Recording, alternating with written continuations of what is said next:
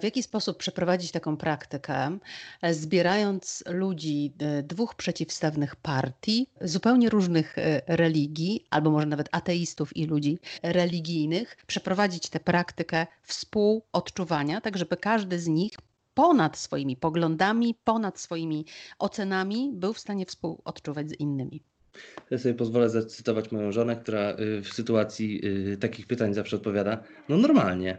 Sadamy państwa, sadamy państwa w wygodnych pozycjach i pytamy, czy oni w ogóle chcą, czy oni chcą wziąć w tym udział, czy oni chcą z nami pooddychać, czy oni chcą się trochę rozluźnić tym oddechem i czy chcą pomyśleć o sobie pojedynczo i o sobie jako o, o grupie. Jeśli oni mówią, że chcą, to zaczynamy z oddychaniem. Jeśli oni mówią, że nie chcą, to idą do domu, uśmiechamy się do siebie przy drzwiach i nie spotykamy się więcej.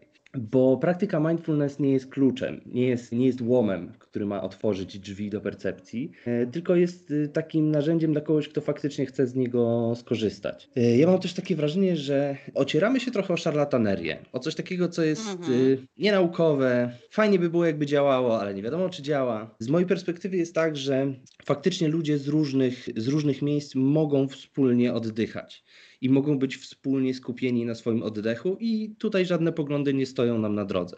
Chyba że faktycznie ktoś tak strasznie kogoś nie lubi, że nie chce z nim przebywać w jednym pomieszczeniu. No to wtedy trudno mu będzie się skupić na sobie. W związku z tym nie ma potrzeby walczyć z tym i, i przekonywać go, że ma nie czuć tego, co czuje. Zapytam teraz dobrze, tylko co to wspólne oddychanie, co ona tej wspólnocie daje? Pan mówił o studentach, że przeprowadził taką praktykę właśnie ze studentami. Gdyby pan mógł opowiedzieć, jak to się odbywa, Bywa, jak to wygląda i odpowiedzieć na to pytanie, jaką korzyść ci wszyscy uczestnicy tej wspólnoty z tego mają? To się odbywa w ba- bardzo prosty sposób. Tak jak tutaj opowiadałem o tej, o tej rzece i o liściach na tej rzece, e, tak samo też rozmawiałem e, ze studentami, poprosiłem ich o to, żeby skoncentrowali się na swoim oddechu i powolutku opowiadałem im o tym, jak, jak myśleć o tym, co się dzieje w naszym ciele. Jeśli pojawia się jakaś, e, tak powiem, natrętna myśl, nie należy z nią walczyć, przyjrzeć się jej, odłożyć z powrotem. I tak po piętnastu minutach, bo właściwie tyle uznałem, że jest nam potrzebne, po piętnastu minutach studenci mówią, że czują się odprężeni i bardziej gotowi na to, co ich czeka. I to jest tak naprawdę to, do czego mindfulness ma nas doprowadzić. Jestem trochę bardziej rozluźniony i gotów na to, co mnie czeka. Ta druga rzecz, ta gotowość na to, co mnie czeka, jest akurat tym elementem mindfulness, który mogę poprzeć badaniami naukowymi, e, dlatego że Richard Davidson właśnie o, opisuje w Życiu emocjonalnym mózgu taki moment, kiedy po praktyce mindfulness nasz mózg synchronizuje się sam ze sobą. Wchodzi w taki... Co to znaczy? W związku z tym, że pod naszą czaszką mieszka sto miliardów przewodów elektrycznych, to one emitują pole elektromagnetyczne.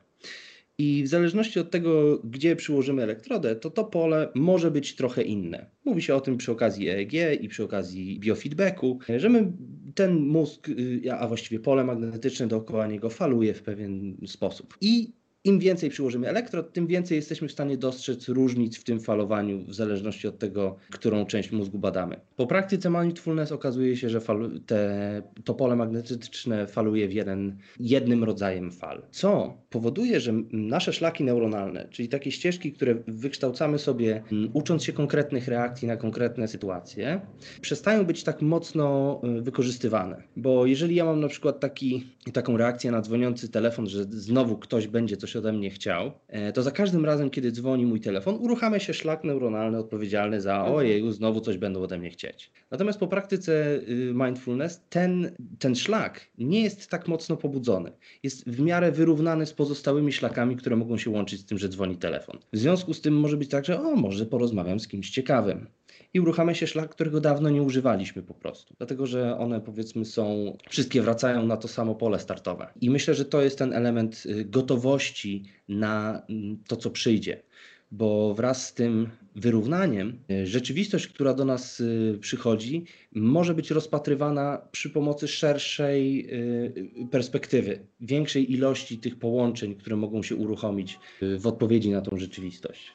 Jeśli dobrze rozumiem, to my jesteśmy zwykle niedostrojeni, w związku z tym reagujemy, nie wiem czy w utarte sposoby, natomiast jeżeli nauczymy się dostrajać mózg do odpowiedniej pracy, to on pozwala nam na pewien balans. Czy ja to dobrze zrozumiałam? Jak chodzę do pracy, to chodzę przez park. I mam swoją ścieżkę w tym parku. Rzadko się zdarza, żebym miał tyle czasu i ochoty, żeby pójść naokoło tego parku i popatrzeć, co tam się dzieje w innych miejscach. Natomiast kiedy znajdę ten czas, to, to doświadczenie jest przyjemniejsze i pełniejsze, bo nie idę swoją ścieżką. To prawda, zajmuje mi to więcej czasu, natomiast ta droga jest bardziej otwarta. I może być tak, że kiedy pojawia się nowa sytuacja, na przykład wracam z pracy z kimś, to nie muszę z nim pędzić tą samą ścieżką, tylko mogę pójść naokoło. Natomiast jeśli jestem zafiksowany na tym, że ja szybko muszę dojść do samochodu i pojechać gdzieś, no to uruchamiam ten sam schemat, który uruchamiam na co dzień, mimo tego, że on jest nieadekwatny do sytuacji. W związku z tym im bardziej praktykujemy mindfulness, tym więcej tego parku zwiedzamy.